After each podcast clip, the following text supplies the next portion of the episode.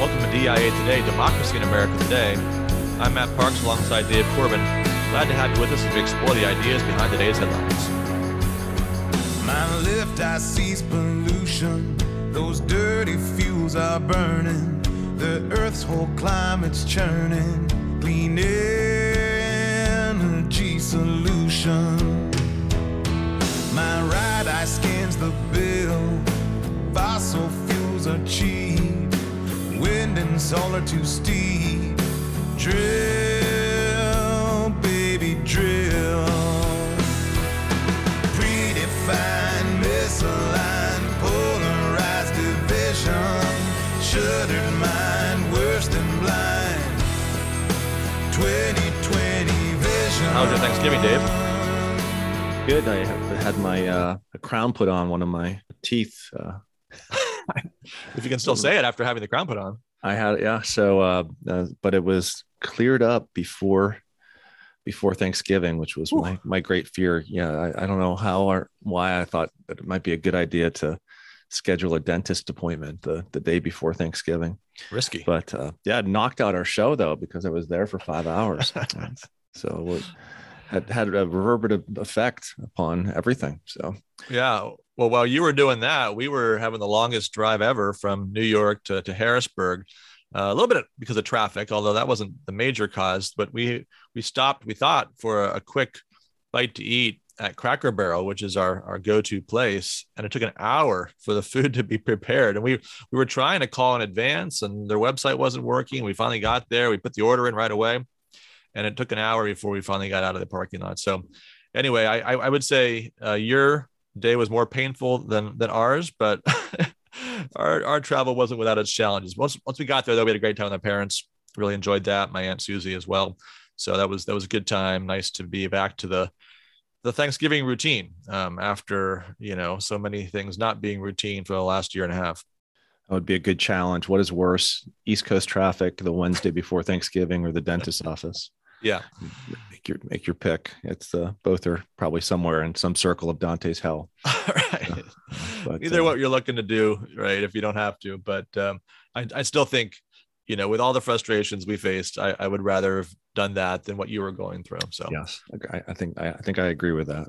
So Patriots. Aristotle, uh, book four, part three, uh, continuation of this discussion of forms of government, and I think the key to remember here once again is that Aristotle wants to take a more uh, deliberate approach uh, to studying regimes, and and he wants to train his reader to open their eyes or have better eyesight with regard to the complexity that goes into uh, one nation or one city uh, or one political community being different uh, from another. So he really picks up with this theme again uh, as he gets into part three of book four.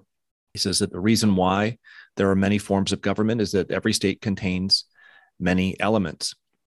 In the first place, we see that all states are made up of families, and in the multitude of citizens, there must be some rich and some poor, and some in the middle condition.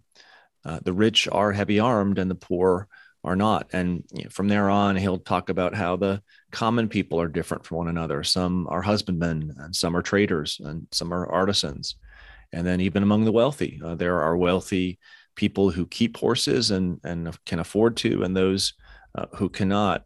So, uh, the the trained political eye in trying to assess why a constitution is the way it is and why offices are organized the way they are has to take a look at these varieties uh, that that define any community.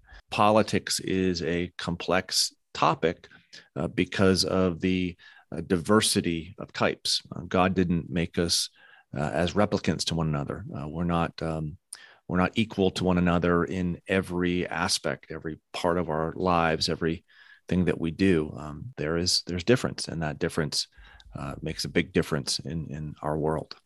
Well, I think there's a couple of different levels we can look at on this. You know, one of the things that seems to be a, a regular trope on the the TV debates is, you know, why isn't America more like country X? And it's usually like Europe collectively. And there's not a lot of nuance because if you actually look at Europe, Europe is quite complex. You know, there's there's no actual monolithic Europe on any issue, but we maybe think that way because we look at it from such a distance and we notice differences there from from America. But you know, one of the things that we've been trained on through our study of of the Tocqueville and now with Aristotle is to see well, actually, there's there are some important historical differences, cultural differences. You know, you talk about the the language of mores that uh, is so central to de Tocqueville's analysis.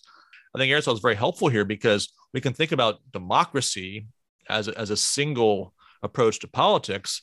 But again, once we get in any kind of you know, serious study of, of different countries where democracy has been established, we can see there are lots of differences that, that are significant, different kinds of democracy. And and and those are all or almost all rooted in, in deep historical and, and cultural norms, uh, some of which we really can't even perhaps discover the origins of at this point but but which nevertheless have a profound influence on how people experience politics within that big umbrella of democracy. And I think Aristotle is very helpful in this chapter in pointing us in that direction because we do the same thing within our country.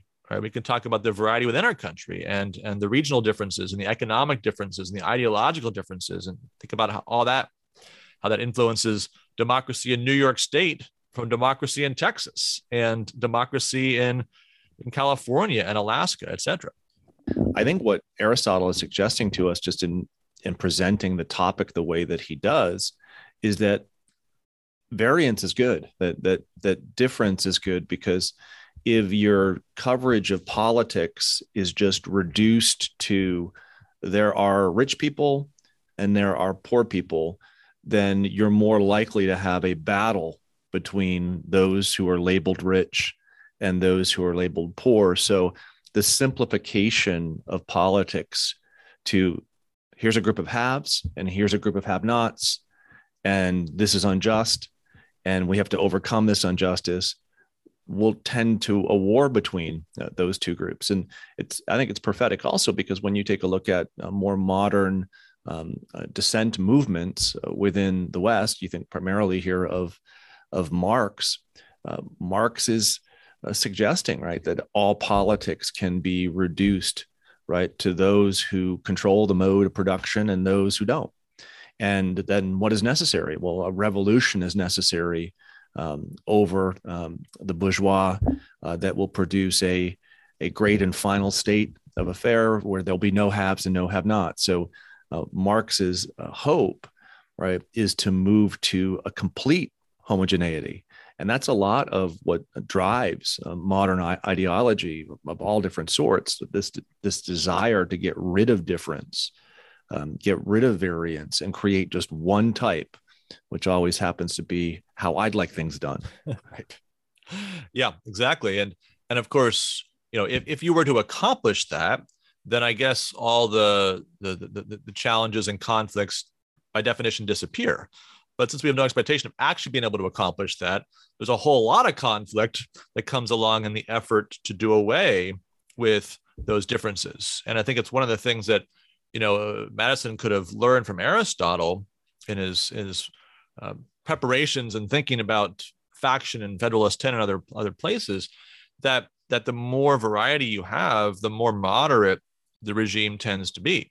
And so the, you know, the, the solution for Aristotle, whenever you have a, an imperfect regime, is not more of that regime. It's it's balancing it with some elements of, of other imperfect regimes so that you create a more moderate mixture rather than a purer form of a regime that's not actually seeking the common good. And so just like you're saying, you know, the the economic variety and the other forms of variety that we observe are, are, are good things that tend to make it more difficult for anyone to absolutize their claims. And even if you would create a kind of one size fits all pattern for the world in your own image, you're very unlikely to be able to do that if we maintain the kind of diversity that we have in in thinking and economic interests and the rest. Well, and then if you bring it up to the present day political situation in the United States, I think that it, if you were to look at what Aristotle's after here, right, that that balancing that comes by having that diversity and that that difference, and and even Madison's hope, right, in Federalist Ten, that because we um, enlarge the orbit of our politics uh, because we um, we have a, a, larger republic. There'll be less. It'll be less likely uh, to be a divisive uh, republic, as has undone uh, many republics uh, in the past. But when you look at American politics in the year 2021, we seem to have these touchstone movements uh, or or issues that always seem to spark this division between group A and group B. And you don't have to look that far. You look look at what we've dealt with the last 18 or 20 months with with COVID, right? That it's a very um, divisive subject, and you can pretty much line people up on one side or another ideologically on the issue, right? That that there are very few people who um, have have been able to escape, right? Being drawn in, right, to a, a more um, ferocious uh, assessment uh, of the issue. Um, and, and we had a very you know nice family who had moved out uh, from California to Texas, uh, moved to Tyler, Texas, where, where Rachel's from, and um, and they were very much against you know vaccines. And yeah it, it, dominated the conversation. I mean I think I think three of the four hours they were there was vaccine talk. And as if you know there's not anything else other to talk about than vaccines. Right. but I imagine that that was probably the conversation of a lot of uh, tables uh, this Thanksgiving, and uh, it's it, it, it's I think it speaks to a kind of a dangerous new trend, right? If we let ideology overcome our minds, everything we see, uh, then we're gonna we're gonna tend toward these groupings that that might um, on every issue want to challenge one another.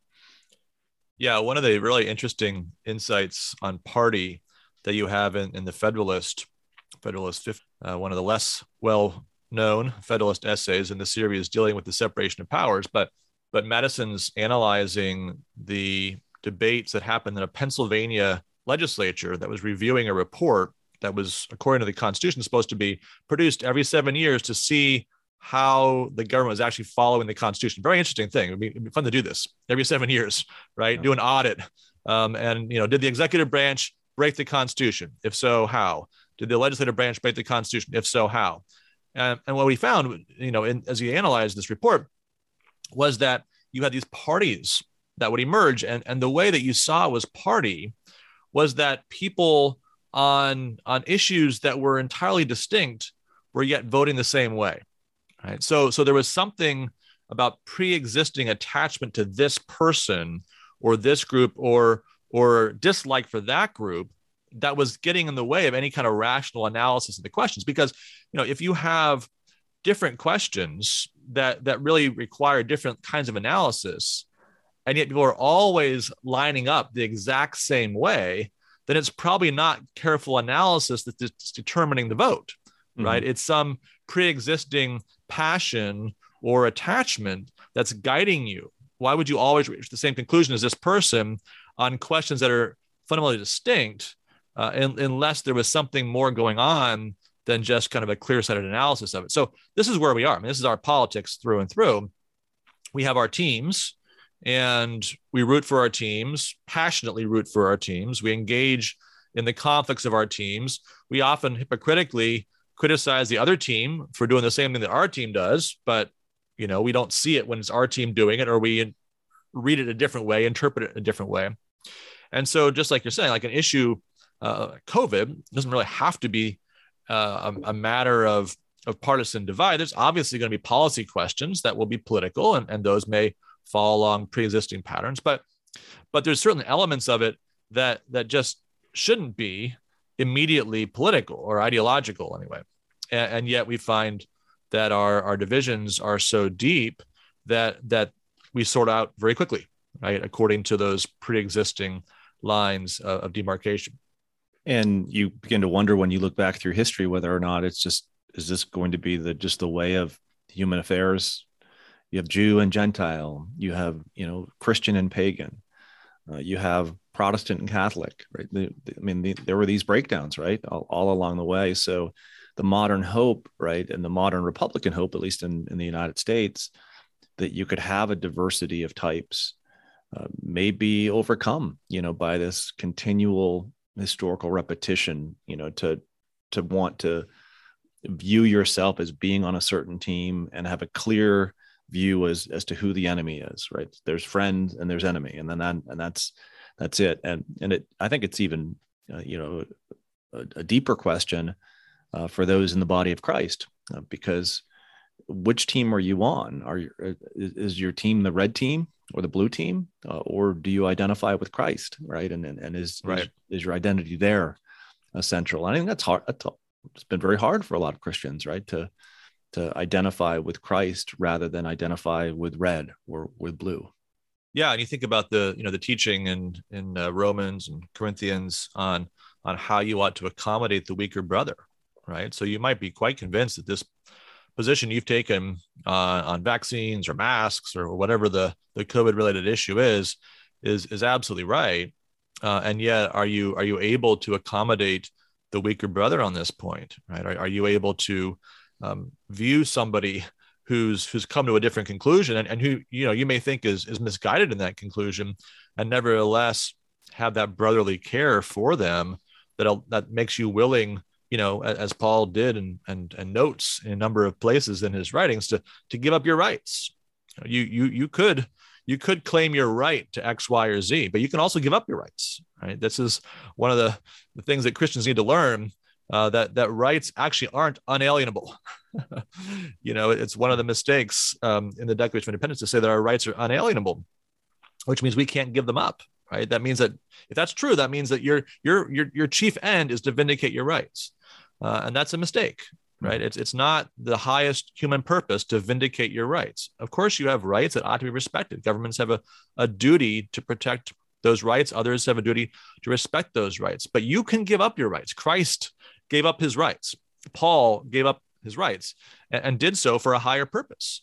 And, and, so that's something that Christians, I think, especially American Christians, have to really learn mm-hmm. that it's okay to give up your rights and it's okay to to set aside a, a privilege that may be rightfully yours for the sake of caring for that weaker brother for that that that that weaker sister who, who needs to see something more than your invocation of rights or law as, as you interact around the issue of COVID or any number of other questions that can easily divide churches and Christians. And it's hard. It's hard to to do, and I think it's it's harder to do, right? Because I think that a clear-sighted view of the political situation, and you get this from even non-Christians like Tocqueville, is that the the major modern development is the is this creation of a mortal god, of an um, earthly leviathan uh, that is assuming a great amount of power and wants to assume a great amount of administrative power uh, over the lives of all, uh, and that um, is really aiming to supplant God uh, and God's authority. So this is a it's a it's a very clear and present danger, right? The growth of this this mortal um, god, this growth of this leviathan, but then how um, you know how, how do you act uh, the part of, of, of maintaining your identity in Christ and and and realizing that okay it'd be wonderful to have a victory over that leviathan but that's not the true victory right? The true victory that that is, has already been won by christ.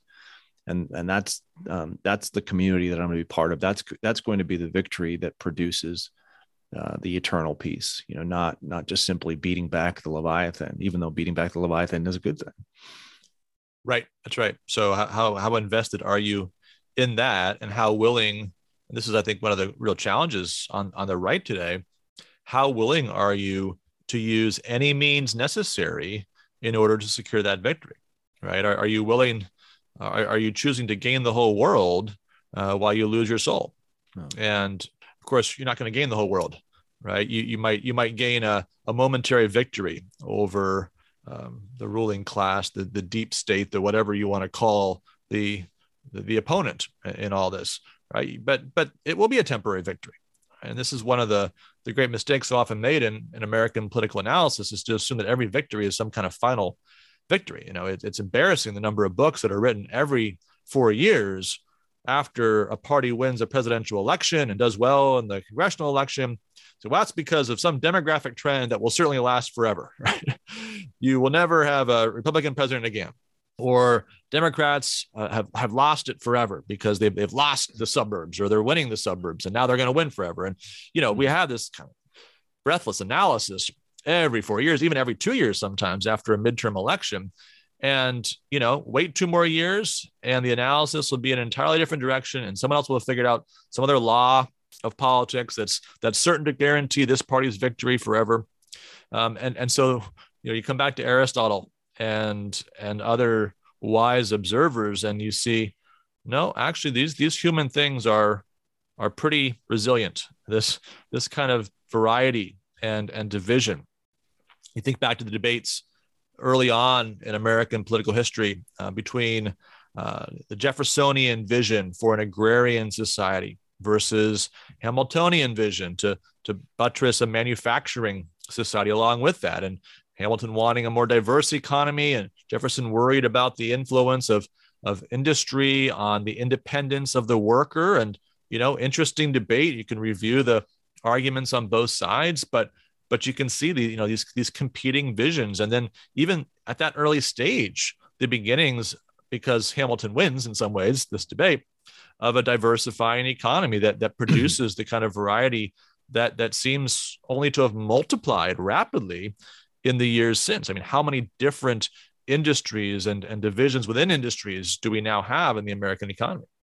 Yeah. And I, I mean, another, I mean, I, probably like a final point on this is you, you wonder, not a final point, but I think a final thought on this, you wonder whether or not geography uh, is enough of an alleviating force uh, on on this debate. I mean, that was the hope, right, of Madison, right, that that our um, unique geography, the fact that we would extend over the course of a continent uh, would allow for those differences. Um, will it will it have the same effect in the 21st century?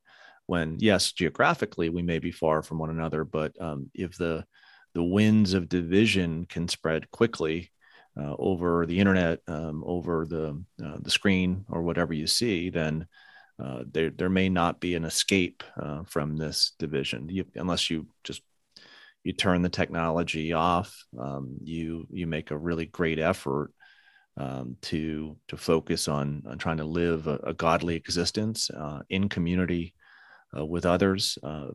I just don't. I, I don't. I, I think there many people are kind of searching for the answer to that question. Okay, well, where's where's the escape from this madness? And and um, so I don't. I, you have the answer, Matt. yeah, just give me five minutes. I can lay that out for you. sure. Okay. No, I don't. But I think everyone recognizes, like you're saying, that there's there's problems, and, and a lot of those problems are connected with with social media, with kind of immediacy of information, with the way that that that influences our our emotions, our, our patterns of thought. You know, just just just one thought about this. You know, what if what if we all tried to spend as much time reading a book like a real book as, as we do scrolling through things online right more, more more time with the permanent things or at least with the things with a long track record behind them right read an old book a book that's been around for 100 years or 500 years or or, or the scriptures of 2000 years and 3000 years. And and and you know allow yourself to have the perspective that comes from that rather than the latest Twitter outrage or the thing that's on the, you know, like the, the news is is so crazy that you've got the story that they're actually presenting, but then they have to have the thing running across the bottom, right? Because well, there's even something even more important that's happening just this moment while we're talking about something else. Don't forget about this.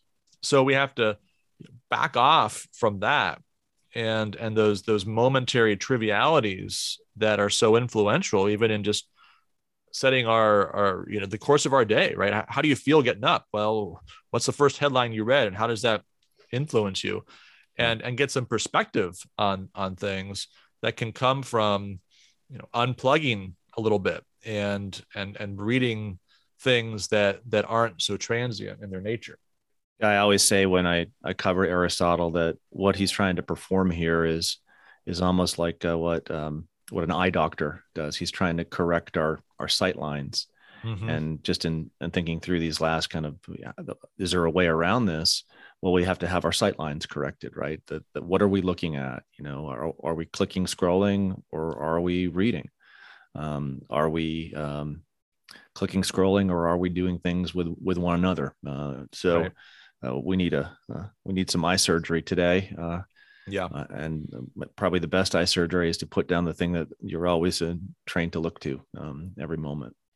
All right. Well, we wrap up the show this week with the grade book, and so we want to you know, go back. Of course, one of the great traditions around Thanksgiving, the weekend surrounding there is a lot of the college football rivalry games, and uh, I know you had a interesting time, I'm sure, Dave, watching uh, Alabama, Auburn. Uh, a little bit of tension there, but uh, it came out the way you wanted in the end. It's great.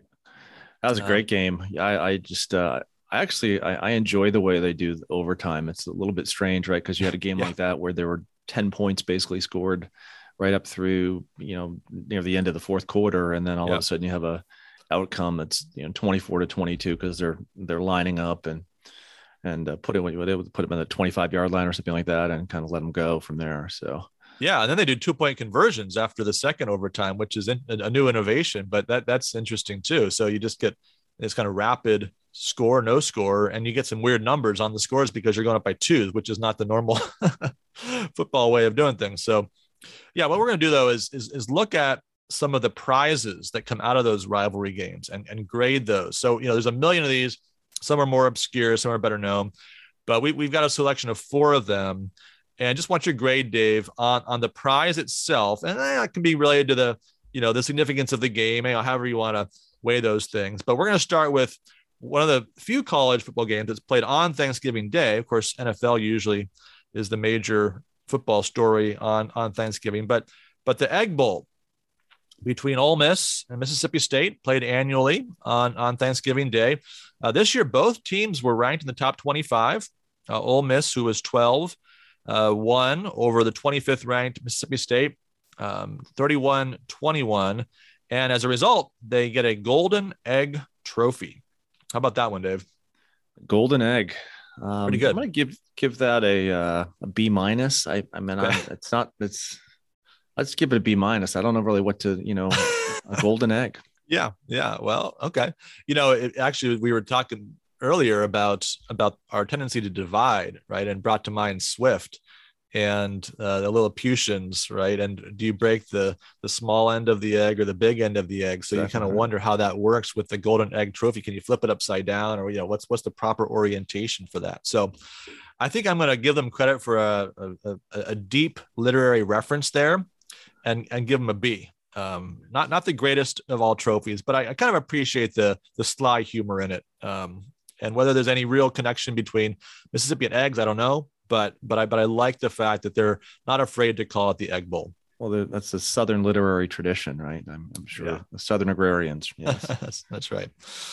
All right, so now let's let's move to some games that were played on Saturday. So we've already talked about Auburn, Alabama, in the Iron Bowl, and of course you hear that you think, wow, that must be a really cool trophy, right? Like some big hunk of iron that's passed back and forth. You can barely lift it. Get some of those like massive outlaw trophy winning linemen and three of them together have to lift this thing up and they pass back and forth you know all the great nfl players that have come out of those those two programs.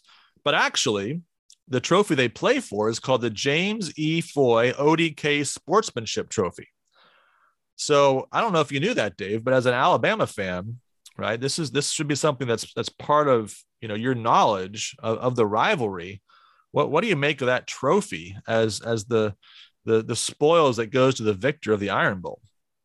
I just have to grade myself here because I, I, I, give myself an absolute fail. I didn't know about the James E. Foy ODK. I have to now look at this, you know, trophy, kind of marvel yeah. at it. So, uh, yeah, I, am you know, I, I've got some homework to do. Okay, all right. Well, yeah, I, I looked this one up because I thought Iron Bowl has got to be the coolest trophy around, and and then who knew, right? And it's a sportsmanship trophy, which which uh, speaking of sly jokes, right? Sure. Two programs that play to win. I think it's fair to say. Um, I'm sure they don't mind a little sportsmanship, but but they're not known for that. I don't think it's fair to say. Right. Um, so I'm gonna I'm gonna give them a a C for trying on that, but I don't think I can give much more than that for uh, the James E. Foy ODK Sportsmanship Trophy. All right, now another well-known one, maybe not well-known teams in terms of their historic significance in college football, but we've got the matchup between Minnesota and Wisconsin, where they play, at least now, for Paul Bunyan's axe. Now, interestingly enough, until 1943, the winner, the winning trophy was called the Slab of Bacon. Um, but then it disappeared when Wisconsin lost the game, was supposed to give it to Minnesota. I don't know, they ate this, they ate the bacon, or they just didn't want to turn over, whatever happened. So for five years, there was no trophy. And then they came back with Paul Bunyan's axe, and that's what it's been ever since. Uh, it's pretty hard to top a slab of bacon as Right. as, a, as an award. I mean, that, that's like an A plus plus.